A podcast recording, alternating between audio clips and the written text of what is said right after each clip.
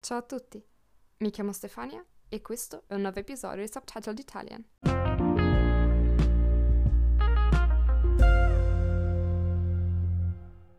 Buongiorno a tutti e bentornati ad un nuovo episodio della quarta stagione di Subtitled Italian. Siamo già arrivati a ottobre e da un lato adoro questo periodo perché gli insetti sono scomparsi quasi del tutto, perlomeno le zanzare sono scomparse praticamente del tutto. Um, e dovete sapere che io ho un odio viscerale, un odio estremo per le zanzare. Um, è anche vero però che almeno in Italia ci sono pochissime ore di luce. Quindi esco la mattina per andare a lezione, che è buio.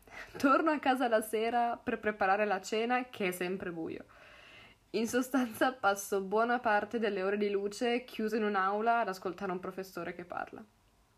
Ovviamente però non ho registrato l'episodio di oggi per parlare di quanto sia bello o brutto ottobre. Magari ne potremo parlare durante una live della merenda delle 4. Ma ciò di cui parleremo oggi è il cosiddetto personal Kanban. Visto che questo metodo è un metodo che si basa molto uh, sull'organizzazione visiva e fisica degli impegni, se ne avete la possibilità vi suggerisco di provare a cercare personal Kanban su Google Images. In questo modo avrete già un'idea di ciò di cui parlerò durante l'episodio e secondo me riuscirete a seguirlo un po' più facilmente. Non preoccupatevi, eh, non si tratta di nulla di complicato. Um, per questi metodi piuttosto pratici trovo semplicemente molto utile avere uh, un'immagine di riferimento, così da vedere concretamente in che cosa consiste il metodo, che a volte sembra molto astratto brutto e contorto quando se ne sente parlare o si legge qualche articolo a proposito. Se siete pronti, direi di cominciare.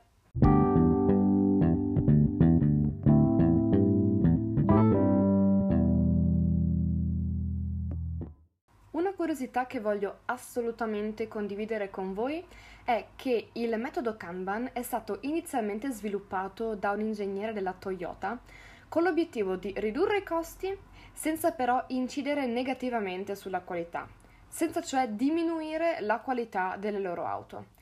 Quindi il metodo è nato principalmente per gestire alla meglio i progetti uh, in ambito aziendale.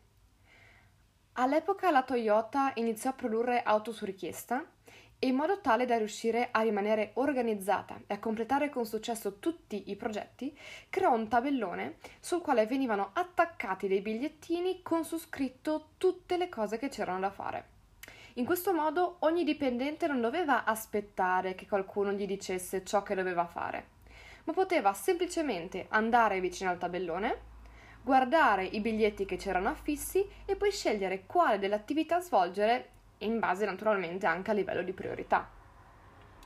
Il sistema è stato poi rinominato Personal Kanban ed è stato adattato in modo che fosse mm, adatto da utilizzare anche nella vita di tutti i giorni e non solo in ambito aziendale. E adesso è arrivata l'ora di spiegare nello specifico come funziona. Il Personal Kanban. Come funziona? Come prima cosa vi servirà una lavagna. d'accordo, d'accordo. Non per forza una lavagna fisica. Va bene anche semplicemente lo schermo di un PC oppure un quaderno. Però penso che investire qualche euro per una lavagna di medie dimensioni non sia una brutta idea. Um, ne ho comprata una recentemente e la adoro. Um, preferisco, come forse ho già detto, uh, Preferisco organizzarmi in modo analogico, evitando cioè di usare computer o cellulare. Mm, non so per quale motivo, ma mi sento più tranquilla se so di aver scritto le cose a mano piuttosto che sul cellulare. Ad ogni modo, avete scelto lo spazio che volete utilizzare per il vostro personal Kanban? Perfetto, allora possiamo passare al prossimo step. Non dovete fare altro che dividere lo spazio che avete a disposizione in quattro colonne. Colonna numero 1, backlog, cioè la lista di tutte le cose da fare. Colonna numero 2, ready to do, cose da fare con maggiore urgenza. Colonna numero 3, in progress, in corso di svolgimento. E colonna numero 4, done, completato. Adesso arriva il momento che preferisco. Ciò che dovete fare è scrivere su dei biglietti, dei post-it, tutte le cose che dovete fare durante la settimana. Dico settimana per non rischiare di avere troppi bigliettini, fare confusione o sentirsi demotivati. Fatto? Perfetto. Adesso attaccateli nella colonna del backlog. E ora pensate quali sono quelle attività che dovete fare con maggiore urgenza. Una volta che l'avrete individuate, spostate i bigliettini corrispondenti nella seconda colonna, quella ready to do. Naturalmente, quando poi inizierete a lavorare su queste attività, potrete spostare i bigliettini nella terza colonna, la colonna in progress, per aggiungerli infine alla colonna done, una volta che avrete portato a termine l'attività. Magari vi potreste chiedere, che senso ha tenere una colonna per i progetti completati? Se li ho già terminati, non ha senso usare dei post-it e occupare dello spazio sulla lavagna. In realtà però un senso c'è.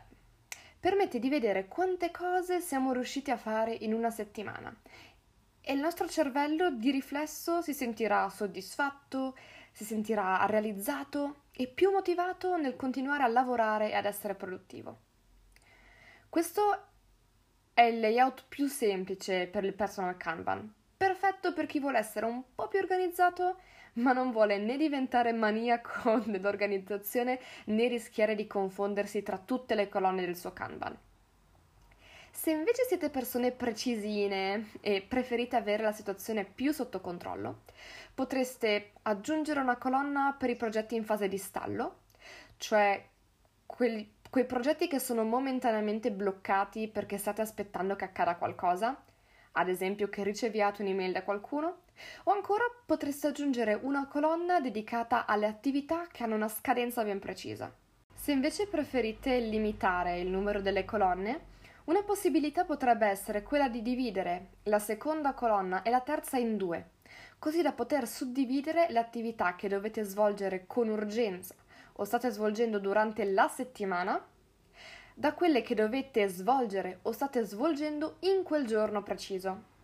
La trovo un'ottima idea per dare un po' più di ordine alla vostra Kanban board.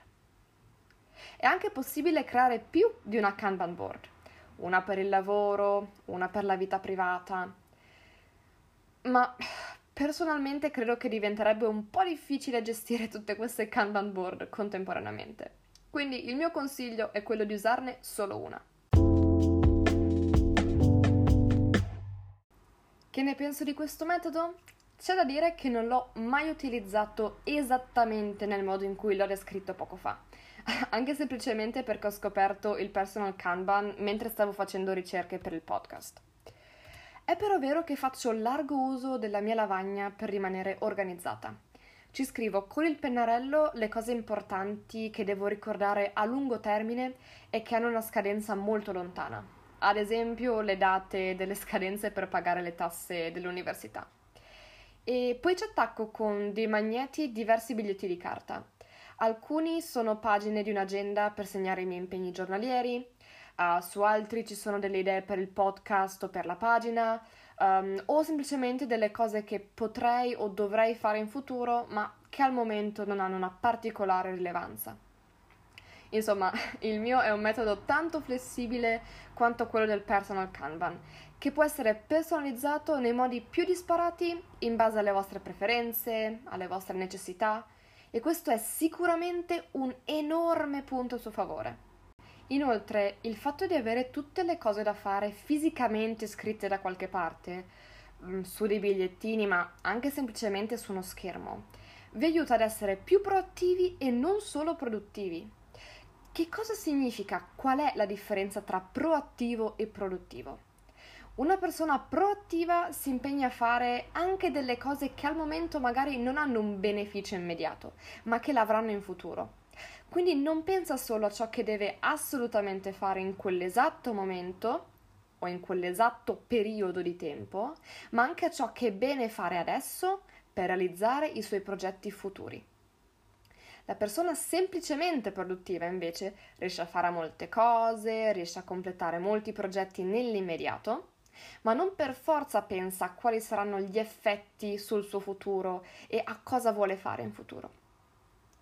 Dicevo quindi che il metodo Kanban ci aiuta anche ad essere proattivi, perché non aspettiamo che ci venga in mente che cosa fare, ma abbiamo già tutto scritto e quindi non ci resta altro che scegliere un'attività o l'altra usando al meglio il nostro tempo. Un suggerimento che mi sento di darvi è quello di utilizzare dei post-it colorati in base all'importanza che ha una certa attività, perché in questo modo riuscite a vedere a colpo d'occhio quante cose urgenti dovete fare e quante cose meno urgenti avete in ballo. È vero che questo metodo non si concentra in modo particolare sulla priorità degli impegni, però a mio parere è sempre bene avere un chiaro quadro generale della situazione. E infine mm, un ultimo consiglio è quello di ricordarvi il metodo che vi ho spiegato nel primissimo episodio, ovvero il metodo must, should, want. Cercate quindi di non sovraccaricarvi con troppi impegni, ma di scegliere al massimo tre progetti fondamentali al giorno e di lasciare spazio anche per le attività meno essenziali, meno urgenti. Adesso però tocca a voi. Che cosa ne pensate di questo metodo? Lo usate già? Proverete ad usarlo? Condividete con me e con gli altri ascoltatori la vostra opinione commentando sotto il post dedicato a questo episodio che troverete sulla mia pagina Instagram e anche sulla mia pagina Facebook. Noi ci risentiamo al prossimo episodio. Nel frattempo, statemi bene. Ciao ciao!